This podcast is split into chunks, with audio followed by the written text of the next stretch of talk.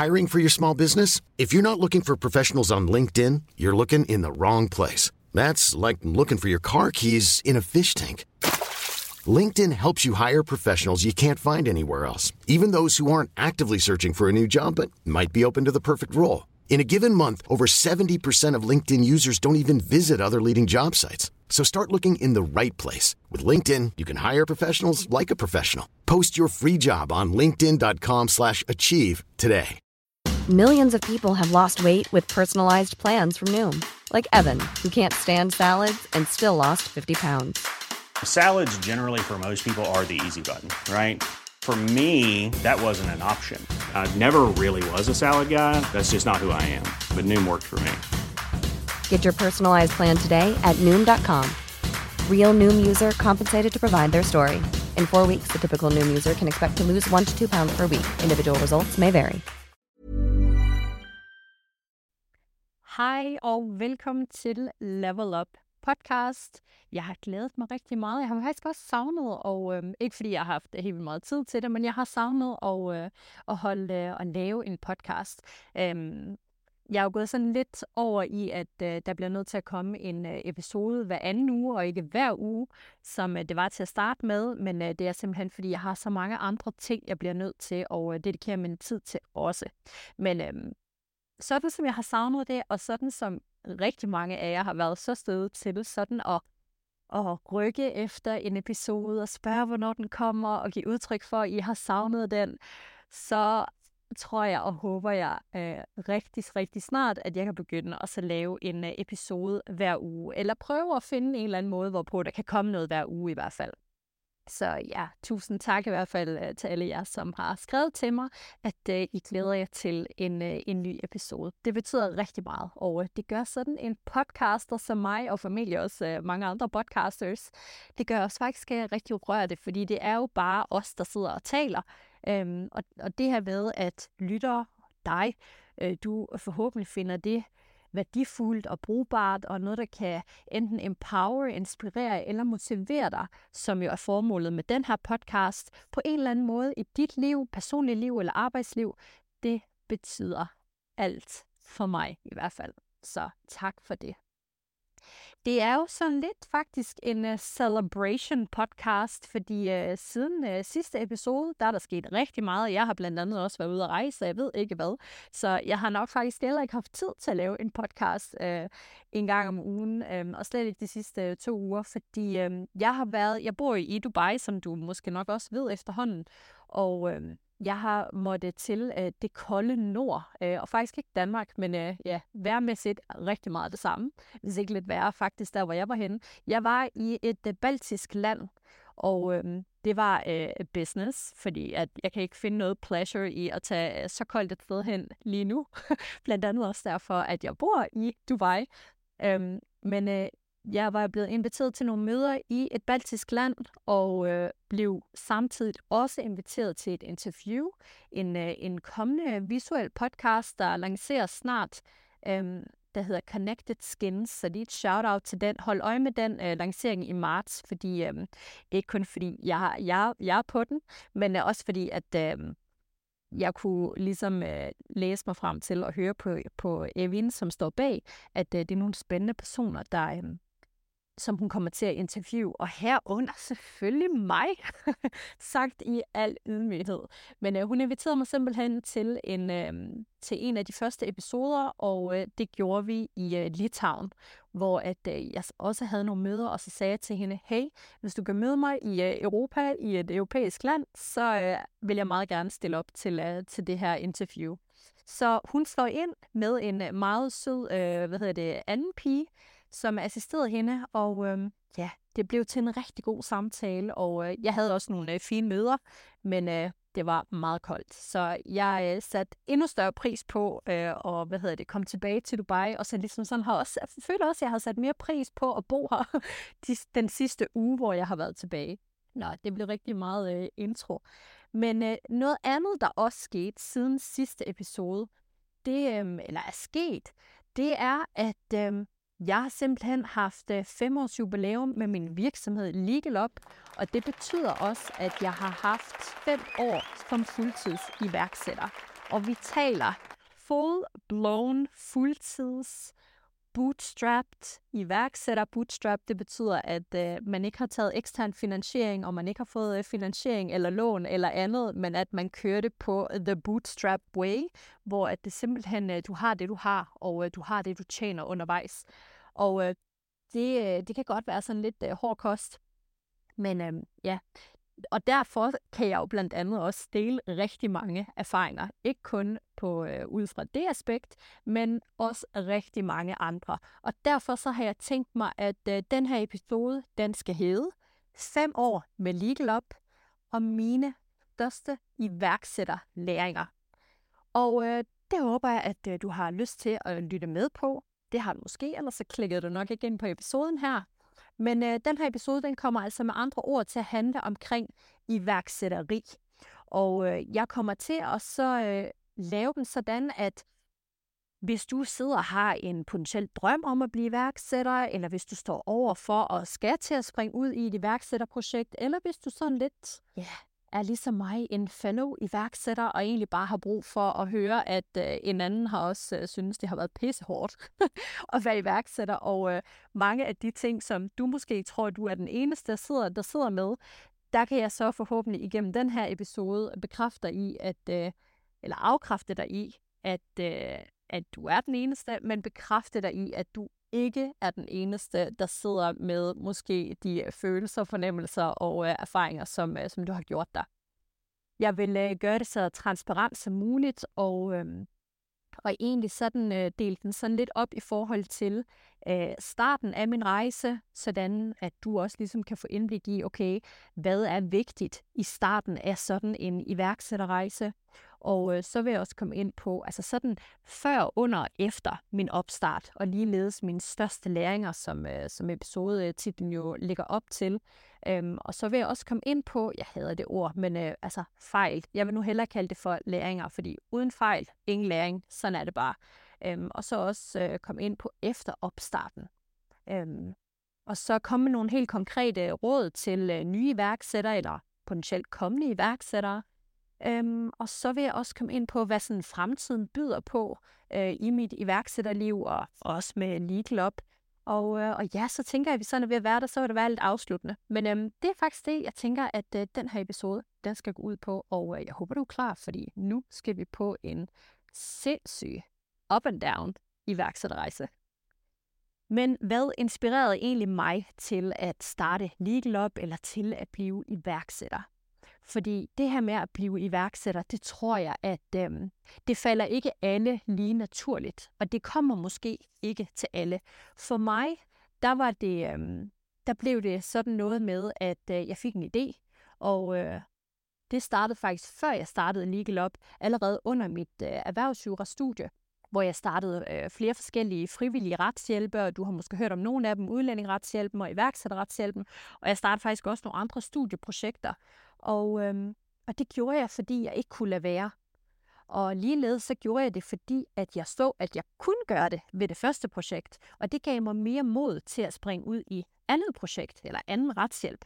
Og øh, den anden retshjælp gav mig mere mod til at springe ud i tredje retshjælp. Og så videre, og så videre, og så videre. Så da jeg så stod og var færdig med mit erhvervsjurastudie og var blevet erhvervsjurist, så, øh, så havde jeg faktisk også noget, øh, opbygget en masse mod til at starte en, øh, en virksomhed, starte Legal op. Og øh, det er lidt syret faktisk, når jeg tænker tilbage på, fordi øh, jeg var sgu egentlig ret modig. Og, og det siger jeg nu, fordi nu ved jeg jo alt, hvad jeg var igennem, og alt, hvad det krævede, og, øh, og også alle de læringer, som jeg har fået undervejs. Og øh, det var sgu egentlig ret, øh, ret modigt af mig. Men der kan man sige, hvad man ikke ved, har man ikke øh, ondt af. Fordi havde jeg vidst, alt, hvad jeg potentielt skulle igennem, så ved jeg faktisk ikke, om, øh, om, jeg, om jeg var startet, eller om jeg har haft mod til det. Så nogle gange, så er uvidenhed lidt en bliss, og øh, jeg var nok hoppet ud i det alligevel. Fordi hvis du spørger mig i dag, om jeg vil gøre det igen, 100% Men øh, det skal jeg ikke afsløre alt for tidligt. Men øh, jeg startede jo med, og øh, det blev faktisk min ene frivillige retshjælp, som blev springbrættet til min virksomhed Legal Up. Jeg kan lige starte med at fortælle, min, min, øh, min virksomhed Legal Up, det er en digital juridisk afdeling, som hjælper små og mellemstore virksomheder, herunder rigtig mange iværksættere. Og øh, jeg vil gerne lave et juridisk koncept, der var et alternativ til det traditionelle advokatfirma. Og hvorfor vil jeg det? Jamen det vil jeg, fordi jeg igennem hele min periode og alle de år, jeg havde været en del af min øh, ene retshjælp, iværksætterretshjælpen, for inden da havde fået indblik i dels markedet, altså advokatbranchen, det juridiske marked, også de her upcoming uh, legal tech virksomheder. Og øh, jeg havde fået indblik i, hvordan alt det var skruet sammen, hvad der var og hvad der ikke var. Og særligt i forhold til det her med, hvad der ikke var, det fandt jeg ud af var lidt et problem, fordi mange af, faktisk størstedelen af de iværksættere, som vi hjalp kvitterfrit i, øh, hvad hedder det, iværksætterretshjælpen, altså med gratis juridisk rådgivning, de stod ligesom over for en øh, udfordring, når vi ligesom havde hjulpet dem i det omfang, vi kunne, hvor at de øh, mange gange blev nødt til at så øh, finde en advokat efterfølgende til måske enten lige at færdiggøre den her kontrakt, eller stifte det her selskab, eller nogle andre ting, som lå ud over vores kompetencer i iværksætterretshjælpen. Og øh, de stod jo så alle sammen over for det her med, jamen fint, der var en ret så dyr øh, timepris. Det var altid lidt uvist, hvor mange timer, der skulle bruges til, øh, til den her opgave, og øh, dermed også, hvor lang tid det ville tage at få løst den her opgave. Og tid var lige med penge. Og øh, det var sjældent ret transparent. Og det var rigtig ofte rigtig langsomligt. Så, øhm, og det synes jeg ikke var fair, fordi der kom jo også flere og flere iværksættere til. Det her, det var jo faktisk i 2014, jeg ligesom begyndte med, øh, med det her, at få indblik i det her. Så altså, det er jo snart 10 år siden.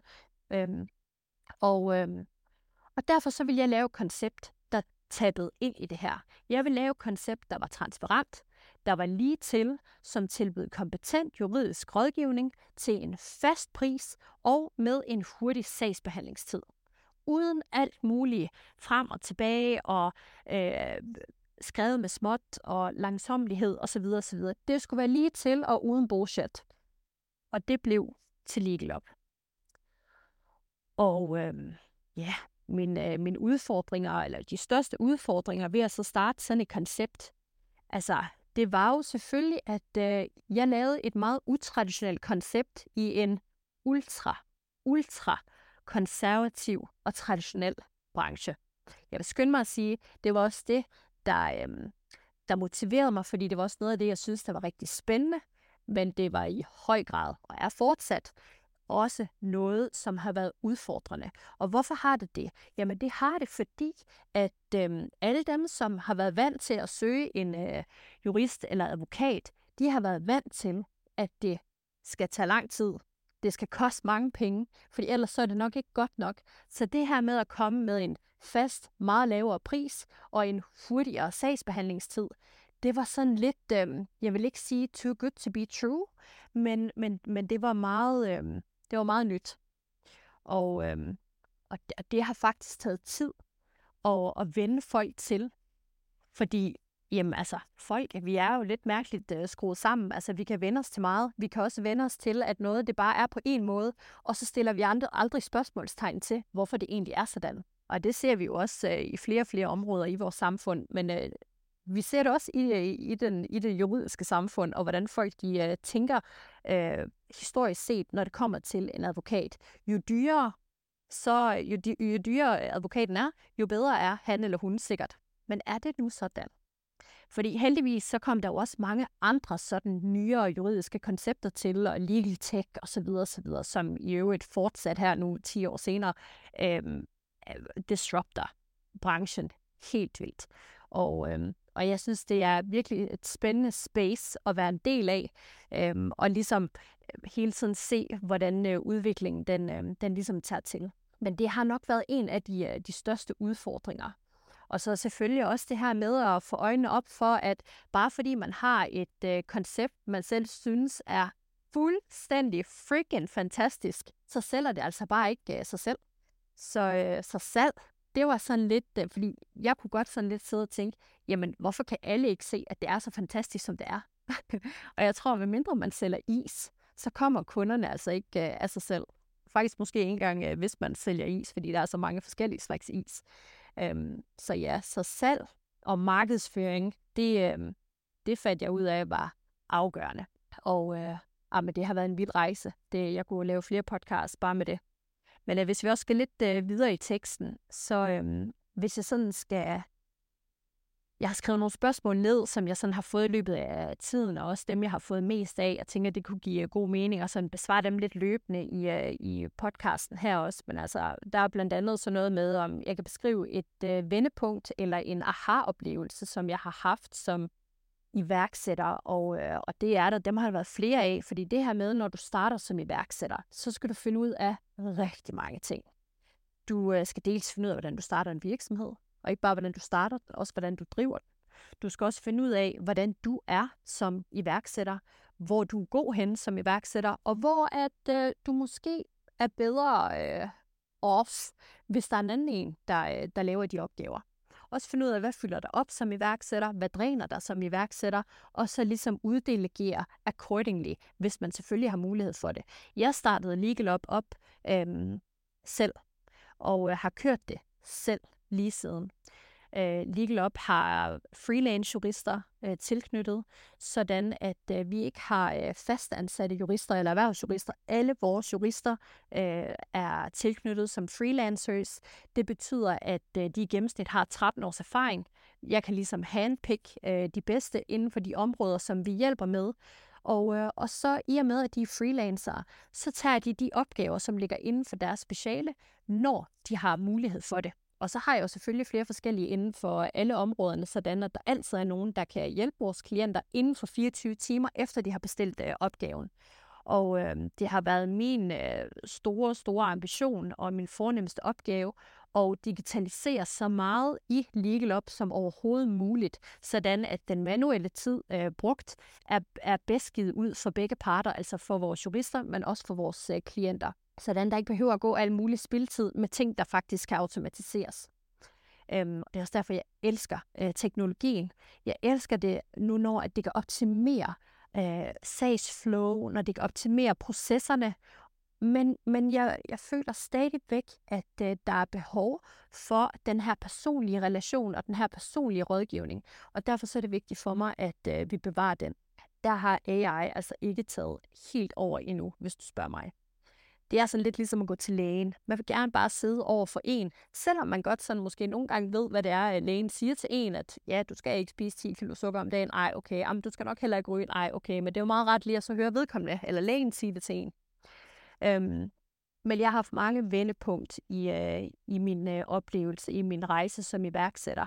Og det er jo øh, rigtig ofte, når at, øh, vi bliver øh, ja, presset, eller når vi, øh, vi har brug for at lære, hvordan vi måske med fordel kan gøre tingene, så øh, kommer vi ud i pressede situationer. Og øh, jeg vil sige, som iværksætter har jeg virkelig, virkelig befundet mig i øh, pressede situationer. Jeg synes ellers, øh, det var ret presset at tage et øh, jurastudie. Jeg synes også, øh, jeg har oplevet mange andre pressede ting i mit liv, øh, som enten professionel eller som øh, privatperson. Men, men det her med at være iværksætter, det er on another level. Øhm, også fordi, at, at du, du bliver nødt til at blive komfortabel med det her med at tage risiko, fordi der er rigtig meget risiko, der skal tages, når man springer ud som iværksætter, og når man springer ud med en virksomhed. Fordi du ved jo ikke, om det går. Og øhm, det skal man være, være klar på. Man skal selvfølgelig ikke øh, stile efter, at det ikke går. Man skal gå efter, at det går, men, men man, skal, man skal kunne leve med risikoen at det ikke går. Også hvis man satser alt, hvad man har, fordi i, i mit tilfælde, der satser jeg alt, hvad jeg havde. Også fordi du kan ikke regne med at få, øh, få løn fra, øh, fra dag et. Øhm, det er i hvert fald de færreste, der kan det. Så, øh, så jeg gik rigtig lang tid, hvor jeg ikke fik løn, faktisk over et år. Og øh, det, der var sådan lidt øh, dobbelt ulempe ved det, det var, at øh, da vi så havde holdt et års fødselsdag, jamen øh, så skete der jo det der, der hed corona. Og øh, det betød, at øh, lige pludselig så lukkede hele landet ned, og øh, der var heller ikke ret meget forretning. Så, øh, så det der med den løn, jeg sådan havde tænkt mig, jeg skulle til at have, det synes jeg også, det så lidt, øh, lidt mørkt ud. Så det var lidt presset. Det var øh, meget presset, hvis vi skal sige det sådan. Så det her med både at være en øh, coronavirksomhed og altså har været, har været en meget ung virksomhed igennem to kriser, og økonomiske kriser og globale kriser, det, øh, det har heller ikke været for sart sjæl. Men øhm, man kan vende sig til meget. Men jeg vil sige, det her med at hoppe ud i projekter, det var noget, jeg prøvede kræfter med, inden jeg blev sådan fuldtidsiværksætter, igennem de frivillige øh, projekter, jeg har startet.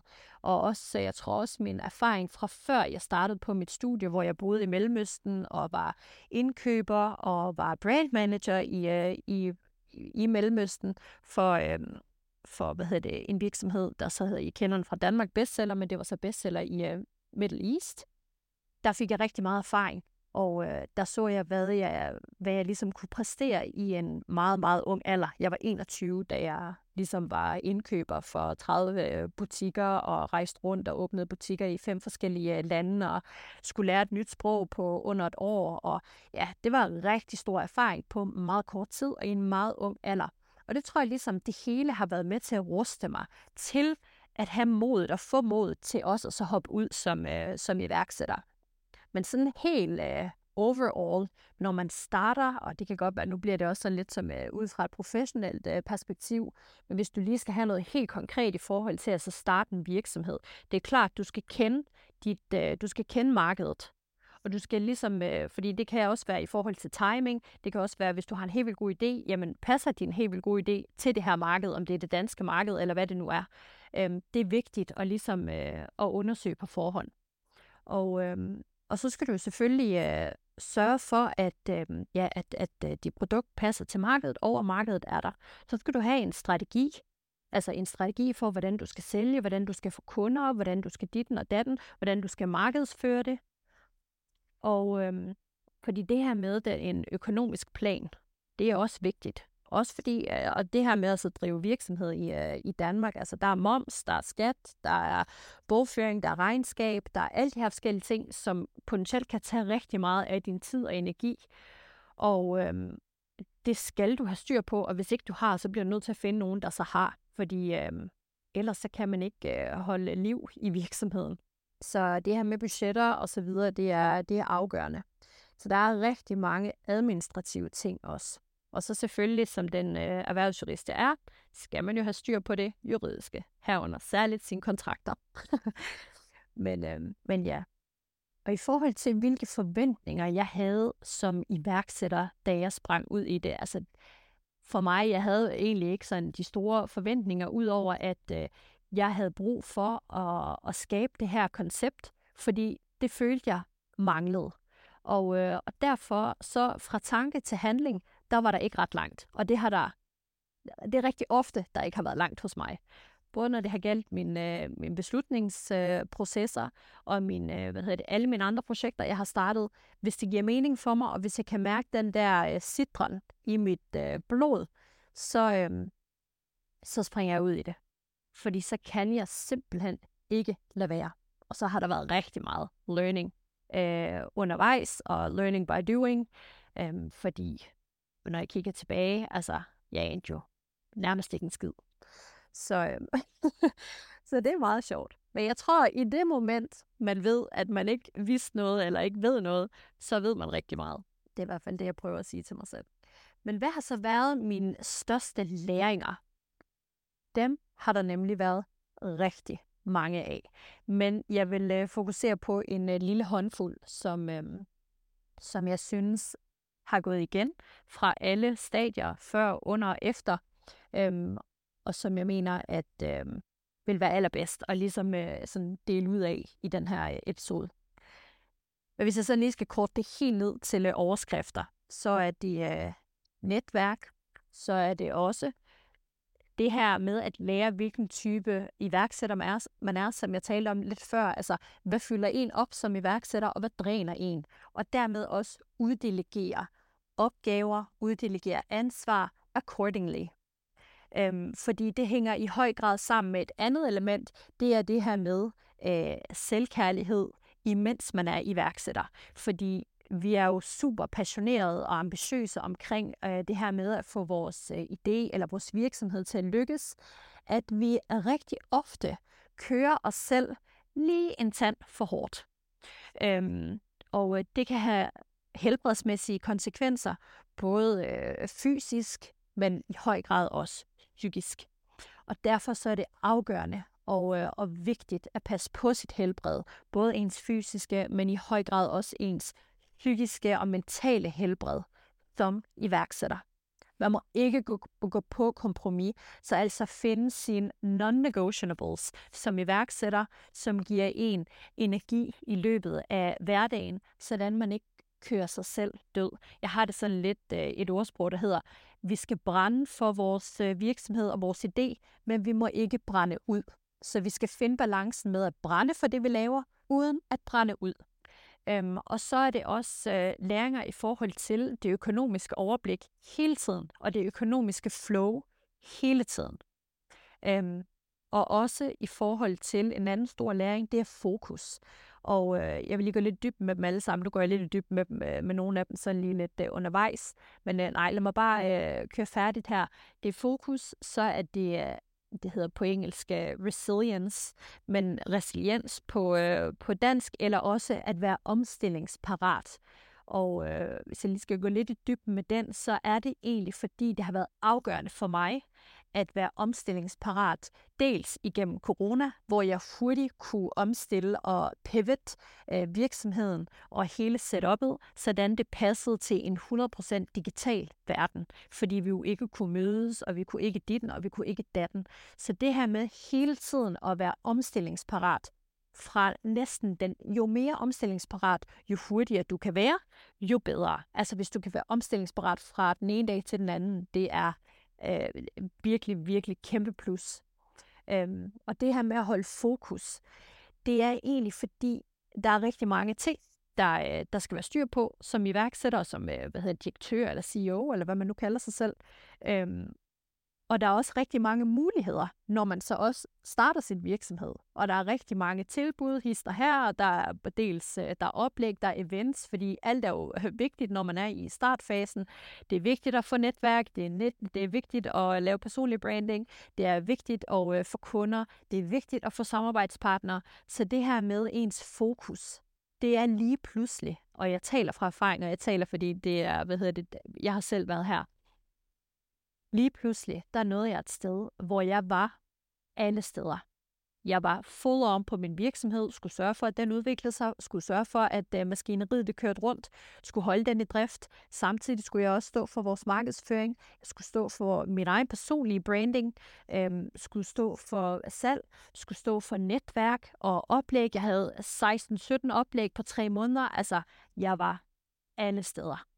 Og øh, til sidst så var jeg så mange steder, at jeg faktisk øh, følte, at jeg ingen steder var. Så jeg blev lige nødt til at tage mit fokus lidt tilbage og tage ejerskab over mit fokus igen. Øh, og det var faktisk øh, en af årsagerne også til, at jeg flyttede til øh, Dubai for to år siden, fordi det var for to år siden, hvor at, øh, jeg var lige tæt på at knække nakken fuldstændig. Øh, fordi det her med, øh, og det var også her, hvor jeg lærte, jeg har tidligere lavet en episode omkring øh, øh, fra FOMO til JOMO, altså ikke fear of missing out, men joy of missing out. Det var i høj grad noget, jeg, øh, jeg blev øh, tilhænger af, også for et par år siden. Fordi der, der fandt jeg ud af, at øh, det her med FOMO, det kunne virkelig få en øh, på, øh, altså det kunne virkelig få en langt ud øh, med sig selv, fordi at øh, man ligesom bare lod sig være drevet af det her med at skulle være alle steder øh, og skulle være tilgængelig for alle. Så, øh, så ja, Jomo, det er det nye.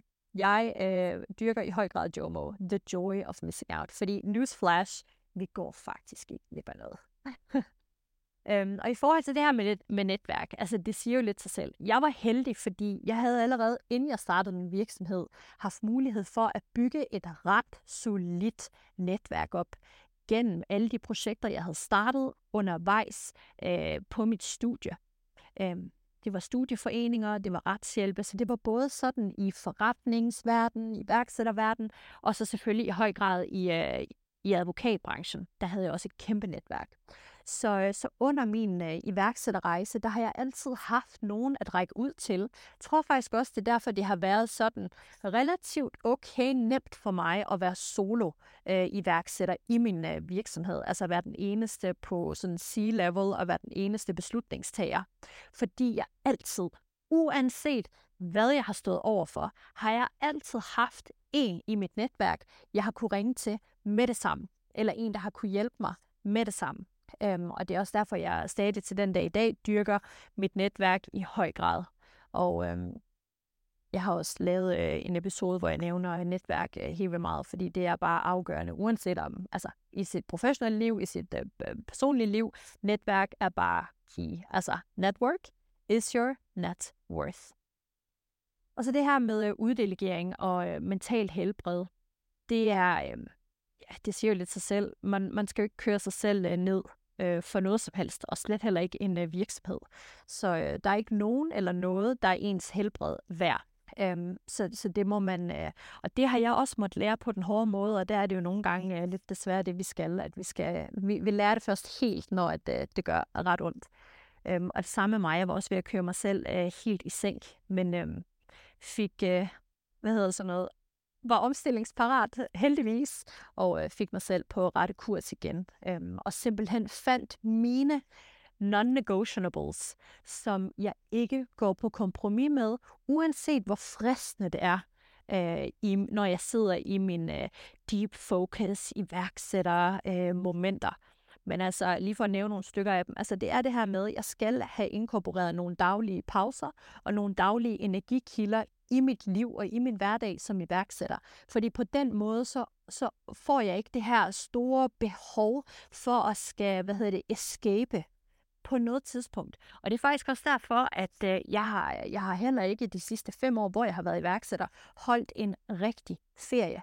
Og det lyder måske lidt syret, men, men det, der er faktisk øh, mening med galskaben. Fordi grunden til, at jeg ikke har det, det er, fordi jeg har ikke ladt mig selv køre til et, øh, til et niveau, hvor at jeg simpelthen bare har brug for at trække stikket i øh, en uge eller to eller tre uger ad gangen men, men at jeg heldigvis har inkorporeret små daglige energikilder, og så selvfølgelig også det faktum, at jeg er flyttet til Dubai, det gør også sådan lidt, at øh, altså, jeg kigger på palmer og sol og strand og pool og whatever, hver evig eneste dag, øhm, og har mine daglige breaks, og har fundet en, en øh, kæmpe stor frihed i at være øh, på øh, 24-7. det er altså lidt, jeg ved ikke, om du har set den her meme med, at øh, jeg har sagt mit øh, 9-to-5 job øh, op, øh, for at øh, arbejde 24-7 som øh, iværksætter. men, men jeg vil nu sige, at øh, det kan godt være, at det lyder lidt vildt, men, men der er altså kæmpe stor frihed og fleksibilitet i selv ligesom at kunne styre sin, uh, sin hverdag. I hvert fald for mig. Så for mig, der passer iværksætterlivet rigtig godt. Også fordi jeg er super uh, selvdisciplineret. Uh, så jeg har ikke brug for nogen, der ligesom... Jeg har ikke brug for nogen, og jeg har heller ikke brug for et uh, fysisk kontor, der ligesom skal aktivere mig til at arbejde fordi øh, det er jo sådan lidt øh, øh, bittersweet. Hvis ikke jeg gør det, så er der ikke nogen, der gør det. Så det er også altså en god motivationsfaktor at have. Men, øh, men ja, man skal passe på sit helbred, øh, det fysiske og det mentale også. Og i høj grad også som iværksætter, fordi der bliver man presset mentalt. Og noget andet, der sådan øh, løbende også har, øh, har, hvad hedder det, øh, altså har været læringer, det er jo det her med ens øh, forretningsmodel. Fordi jeg møder også rigtig, øh, nu skal man sige, hvad hedder det, stor del af mit netværk er jo iværksættere, så også mange af mine øh, venner, veninder og netværk er iværksættere, der taler jeg iværksætteri, men så er jeg også heldig at arbejde øh, i min virksomhed blandt andet med iværksættere og få mulighed for at hjælpe iværksættere sådan helt professionelt også, så jeg møder rigtig mange iværksættere og har mødt tusindvis af iværksættere og har hjulpet tusindvis ligeledes.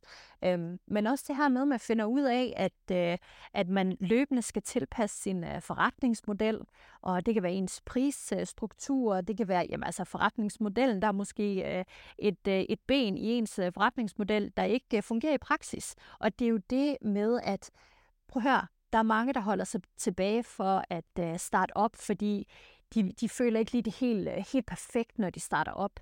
Men, men prøv at høre, om det er en hjemmeside, om det lige er forretningsmodel. Det er klart, der skal være noget fundament i forretningsmodellen, der ligesom giver nogle øh, hvad hedder det, indtægtskilder og, og giver noget omsætning. Men, men løbende så finder man jo ud af, hvordan man skal justere, optimere og eliminere, øh, som det nu passer. Så, så mange gange så skal man ligesom bare beslutte, okay, nu går vi altså live. Og så nogle spørgsmål, jeg også har fået, altså det er, det er sådan det her med, hvordan jeg holder mig øh, motiveret, i, øh, også i vanskelige tider, fordi som jeg også har været lidt inde på nu, altså der har jo virkelig været vanskelige tider. Altså jeg har været ved at dreje nøglen om flere gange, altså sådan for real, for real.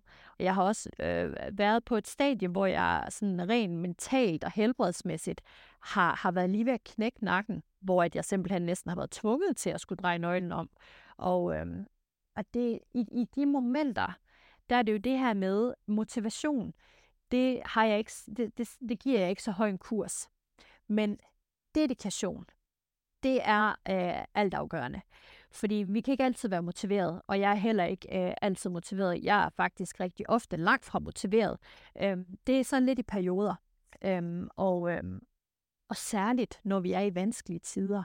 Det kan være kriser, globale kriser, det kan være øh, bare sådan rent øh, forretningsmæssigt, hvis der er lavvande, hvis der, hvad hedder det, hvis der ikke er skide meget forretning i en måned, jamen det kan også blive udfordrende, fordi hele ens cashflow, og hvis man nu, som, øh, som mig også har været bootstrappet, jamen så har du måske heller ikke haft mulighed for, ligesom du har ikke en kæmpe fed øh, økonomisk, økonomisk buffer et sted, øhm, så, så det er ret presset. Øh, og i de momenter, der er det simpelthen øh, visionen, og altså min vision og min vision med det her, der holder mig dedikeret, selvom jeg ikke er motiveret. Så altså vision, mission holder mig dedikeret, når ikke jeg er motiveret. Øhm, og det har reddet mig mange gange. og det har også reddet Nikkel op mange gange. Fordi hvis jeg alene og alene skulle øh, hvad hedder det, have tiltro til min motivation, så, øhm, så tror jeg, jeg havde lukket, for at være helt ærlig. Det er simpelthen, øh, det er ikke for, det er ikke for, for sarte sjæl, det her. Øhm, ja. Og hvis vi lige skal komme lidt ind på det ord her, som jeg, som jeg hader lidt. Øh, jeg hader faktisk ikke ordet fejl. Jeg elsker faktisk ordet fejl. Øh, måske ikke lige ordet, men altså øh, selve handlingen fejl. Den kan jeg godt lide, og jeg tror, øh, vores samfund vil være endnu mere modigt, og vi vil få mange flere iværksættere, hvis vores samfund lagde mere op til, at fejl var godt. Øhm, fordi vi har jo sådan lidt en uh, nulfejlskultur i vores øh, samfund. Og det tror jeg uh, rigtig ofte er årsagen til, at rigtig mange ikke springer ud som iværksættere. Og derudover så er det også, altså det er også svært at være iværksætter. Det er også svært at, øh, altså at drive virksomhed. Og også i Danmark, selvom jeg ved godt, at Danmark rigtig gerne vil bryste sig af at være et øh, iværksætterland og iværksættersamfund. Men det, det, lad mig bare sige, der er plads til masser af forbedring. Øhm, og det ved man, når man sådan virkelig kommer ind i det.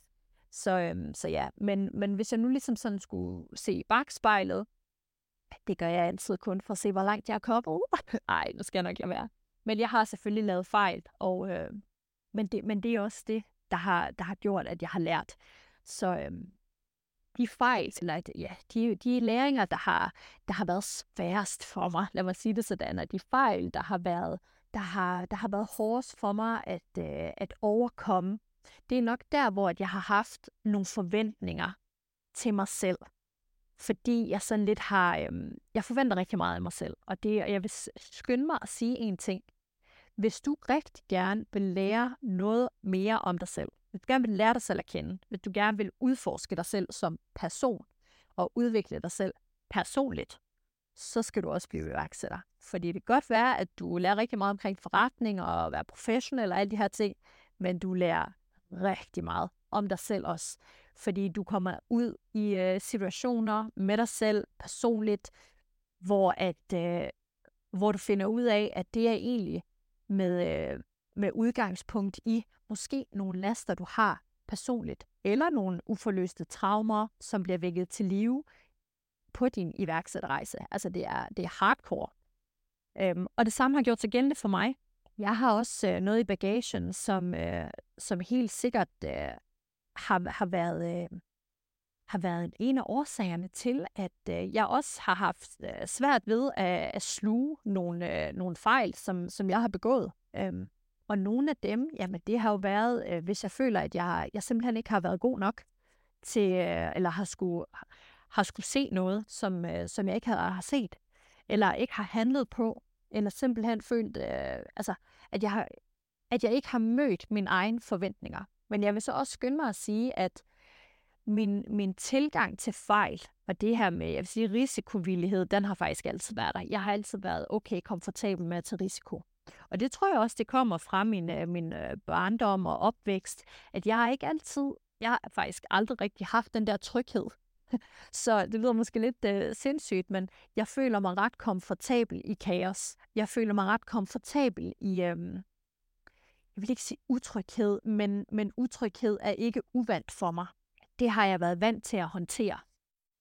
Og man kan godt føle sig rigtig utryg som iværksætter, fordi du ved aldrig rigtig, hvad morgendagen den bringer, eller hvad næste måned bringer, eller hvad næste år bringer. Øhm, I forhold til fejl, der er jeg nok blevet noget mere hardcore, fordi jeg har også igen tak med, at øh, jeg har haft høje forventninger til mig selv, og gerne vil øh, bevise over for omverdenen, at jeg var god nok, og jeg var ditten, og jeg tror også særligt, at jeg havde en faglig stolthed, fordi som jurist jurist, erhvervsjurist, så tror jeg også sådan lidt, man tænker, okay, nu kan jeg virkelig ikke lave nogen fejl, fordi jeg er jurist. Men altså, vi er jo stadig mennesker, og bare fordi vi kan jura nogle paragrafer, så er det jo ikke ens betydende med, at vi også ved, hvad det kræver og så starte en virksomhed altid eller langt fra nogle gange. Så, øhm, så ja, det har helt klart øh, optimeret min, øh, min tilgang til det. Og øh, altså sådan efter min opstart, og, øh, og altså nu hvor jeg har øh, haft min virksomhed i fem år, så er det jo også det her med, at man starter sin virksomhed, finder ud af, okay, jamen er der rent faktisk øh, kunder i den her Bix? Kan vi sælge noget? Kan vi øh, tjene nogle penge? Og ja, kan vi lave omsætning? Og, øh, og så når man ligesom punkt, det her det kommer også helt an på, hvad ens øh, øh, mål er med sin virksomhed. Hvis man bare gerne vil have sådan, altså et øh, sådan lille solo, øh, øh, en solo bix, hvor det er en selv, der sidder sådan lidt lignende, eller sådan en lille konsulentvirksomhed, der bare kan forsørge en selv, så er det jo fint. Men hvis man gerne vil bygge noget større, skalere det, internationalisere det, globalisere det, eller whatever, hvad end der er ens øh, ambition, så skal man jo alliere sig og aligne sig med en strategi, et team osv., som er gearet til det. Og der tror jeg også, at en af mine rigtig store læringer, det er det her med, at jeg har altid været vant til at gøre tingene selv. Fordi jeg også dels grundet min øh, opvækst og så videre, har sådan lidt lært meget tidligt, at jeg kan kun regne med mig selv. Og øh, det kan man selvfølgelig ikke. Man kan også regne med andre. Det har man jo, det har jeg jo også lært i mit øh, voksenliv og så videre øh, og også som iværksætter. Men der er nok stadig sådan lidt elementer af det.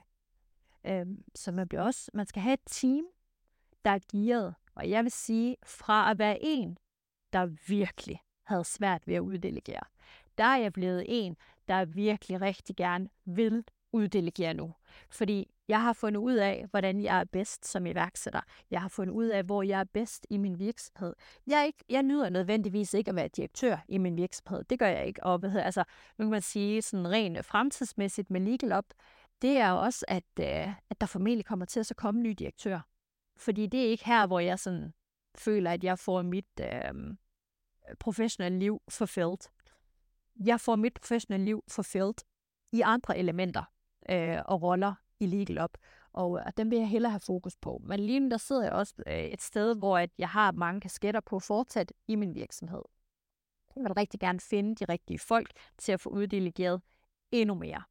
Så det er det, der er næste skridt for Legal Up.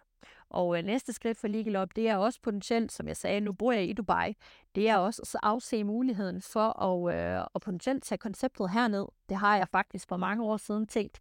Øhm, det er lidt sjovt, at jeg så efterfølgende flyttede herned, øh, for så at øh, sådan rent praktisk kan gøre det. Jeg er blevet approached af flere forskellige øh, lokale hernede øh, med det forslag, så øh, det tænker jeg helt klart, at øh, det er en mulighed. Øhm, men ja, så man skal ligesom finde ud af, hvordan man gerne vil vækste, og så finde en passende strategi og plan, der ligesom passer til det, og også finde de rette folk, der kan hjælpe en. Man kan sige, at de folk eller ressourcer, som jeg har gjort brug af, det er jo, som jeg sagde, mit netværk. Så er det også øh, et advisory board, som jeg har i, øh, i Legal Up, som jeg har brugt i, øh, i en mindre grad, øh, men, øh, men det er også i høj grad bøger, jeg har brugt. Øh, og det ved du måske også. Jeg har altid lige en boganbefaling i, øh, i en episode eller to. Og øh, jeg har læst rigtig mange bøger, og jeg har jo det her sådan, formål med, eller mål om at læse en bog om ugen, og det, øh, det, det opnår jeg også sådan i, øh, i mere eller mindre. Men bøger har, været, øh, har virkelig været værdifulde for mig, og mit netværk selvfølgelig. Øhm, ja, så, øh, så det vil jeg sige, det er, det er super vigtigt og noget andet, og jeg har faktisk et uh, interview her på tirsdag med uh, det magasin, der hedder Økonomista, øh, fra øh, den gode Mille, der har det, eller står bag det, hvor vi skal tale omkring det her med øh, effektiv, altså effektivitet, og det her med, hvordan man kan work smart og ikke hard. Øh, fordi hvis jeg ligesom skulle give et råd i forhold til, øh, altså til andre iværksættere om at prioritere, eller kommende iværksættere, eller bare, hvad hedder det, hvordan du gerne vil effektivisere, effektivisere og optimere dine, din øh, dine prioriteter, øh, når alt virker som om, at det har en høj prioritet, fordi det kan det rigtig hurtigt gøre øh, i en virksomhed. Så noget af det, jeg har gjort, det falder mig faktisk ret naturligt at gøre, men måden, jeg altid gør det på, det er sådan lidt, hvad er, øh, hvad er vigtigt og presserende, og hvad kan gøre mest øh, hvad hedder det, udbytte, og, og hvad kan vi benefit mest af lige nu. Det er ligesom det, er det jeg tager øh, allerførst. Så jeg har altid, jeg er meget øh, hvad hedder det, øh, tilhænger af lister og strukturer og, og så videre, så videre. Jeg bruger også øh, forskellige programmer til ligesom at holde overblik over for, hvilke ting jeg skal have eksekveret på og så videre. Så jeg har altid alle ting skrevet ned. Men det er sådan lidt det her med at så se, hvad kan gøre mest muligt, øh, hvad kan give mest muligt udbytte nu, og hvad er vigtigt nu, og så, og så øh, starte på den, altså prioritere den først. Ja, så altså sådan lidt i forhold til øh, fremtiden med øh, Legal Up, det har jeg været lidt inde på, men også øh, altså det her med at være iværksætter, det er jo sådan, det er min livsstil. Så hvis ikke det var Legal Up, så var det noget andet, og det er jo også noget andet. Jeg laver også mange andre forskellige ting, men min identitet vil nok, så jeg vil nok altid have et eller andet øh, iværksætteri inde i mig. Og jeg nyder også at arbejde med iværksætteri. Så det, det kommer helt klart til at blive en del af mit liv i mange år. Og, øh, og jeg har jo også altså igennem de sidste 5-10 år øh, brandet mig personligt som dels øh, jurist selvfølgelig, eller erhvervsjurist, og, øh, og dels også som iværksætter, særligt de sidste 5 år. Øhm, men men øh, det her med den personlige branding, det er altså også virkelig et, et, øh, vigtigt element. Øh, og, det, og det har jeg også lavet en uh, episode om, der faktisk hedder The Power of Personal Branding. Um, og den synes jeg helt klart, du skal, du skal lytte til, hvis, uh, hvis du rigtig gerne vil optimere din egen, eller starte på din egen personlige branding. Den har virkelig også hjulpet mig som iværksætter. Både i forhold til kunder, men også i forhold til muligheder, i forhold, altså i forhold til rigtig mange ting. Um, og derfor så er jeg også glad for og taknemmelig for, at jeg har bygget et personligt brand, fordi det betyder, at uanset om jeg laver legal op, eller hvad jeg laver, så mit personlige brand, det vil altid følge mig. Min identitet er ikke bundet op på en virksomhed. Den er bundet op på mig. Og det er faktisk noget, jeg virkelig håber, du vil tage til dig, fordi det er, øhm, det er farligt, hvis vi begynder at identificere os med vores virksomhed. Og hvis vi begynder at lade os øh, eget af vores person, vores værd, vores alle mulige ting, øh, være defineret af vores virksomhed. Fordi det kan jo ske, at vores virksomhed simpelthen øh, ikke lykkes. Hvad så? Skal du så også øh, lukke dig selv ned, fordi virksomheden lukker dig selv ned? Nej. Men samtidig så arbejde på et personligt brand, fordi det vil for altid følge dig. Og det tager også tid at bygge op, men det kan også hurtigt blive bygget op, hvis du tør at være autentisk, hvis du tør simpelthen at gøre tingene på din egen måde, og være tro mod det. Så hvis du sidder og overvejer at springe ud som iværksætter, så vil jeg sige, don't do it. Ej, det passer ikke. Jeg vil sige, do it, men have sikret dig mange af de ting, som, øh, som jeg har nævnt her i, uh, igennem episoden. Få styr på det basale, få styr på dit, uh, dit øh, setup, dit projekt, dit team, uh, få styr på markedet, om det passer, få, uh, have styr på en forretningsmodel, have en plan, have et mål og have vigtigst af alt en passion, uh, ja både dels passion, men have en vision for din virksomhed. Hvor er den om 1, 2, 3, 5, 10, 15 år fra nu? Og vær ikke være bange for at tænke stort. Heller ikke, hvis du bor i Danmark. Fordi der er de måske ikke øh, så gode til at tænke stort nok. Og i ægte iværksætterånd, så vil jeg jo bare øh, se frem til at kunne øh, lancere mit næste projekt. Det kommer jeg helt sikkert også til at nævne i en øh, podcast-episode. Det er noget, jeg arbejder på nu. Jeg har også nævnt det i en, øh, i en tidligere episode. ikke hvad det er, men at der er noget, jeg, jeg arbejder på at lancere. Det er jo bare sådan lige det her med, når der lige pludselig rejser det ene og det andet sted, eller, og hvad hedder det, en virksomhed, og jeg ved ikke hvad, så, øhm, og jeg desværre kun er mig selv til lige at få styr på alle mine egne ting. så, øh, så tager ting nogle gange lidt længere tid, og sådan er det også med iværksætteri. Jeg har sådan lidt ens øh, tidsramme, den skal man gange med pi, og ens budget for omsætning, den skal man dividere med pi. Det går aldrig helt efter tidsplanen, og det går aldrig helt efter budgettet. Med det sagt, så vil jeg øh, ønske dig pøj pøj, hvis du står over for at springe, skal springe ud i et øh, iværksætterprojekt. Og, øh, og jeg vil også sige, ræk endelig ud til mig, hvis jeg på nogen måde kan være behjælpelig med sparring eller råd eller noget som helst. Apropos råd, så vil jeg også lige sige, hvis du bliver iværksætter og springer ud som iværksætter, eller netop er sprunget ud som iværksætter, så husk, at øh, der er rigtig mange, der kommer til at have rigtig mange forskellige råd til dig med på vejen, og det er også rigtig fint, det er også i en god intention, men øh, det er ikke alle råd, du behøver at tage til dig. Kun alle dem, jeg kommer med i den her episode selvfølgelig. Nej, uh, you get the point. Men, uh, men ja, nogle gange skal man også gøre det, som man også selv føler er rigtigt. Ikke desto mindre, så øh, pøj pøj med øh, din egen iværksætterrejse, hvis du står over for sådan en, eller hvis du allerede er på en. Du ved, hvor jeg er, hvis jeg på nogen måde kan være behjælpelig. Og så vil jeg bare sige, øh, pøj pøj med det, og øh, vi ses i, eller vi høres ved, i næste episode.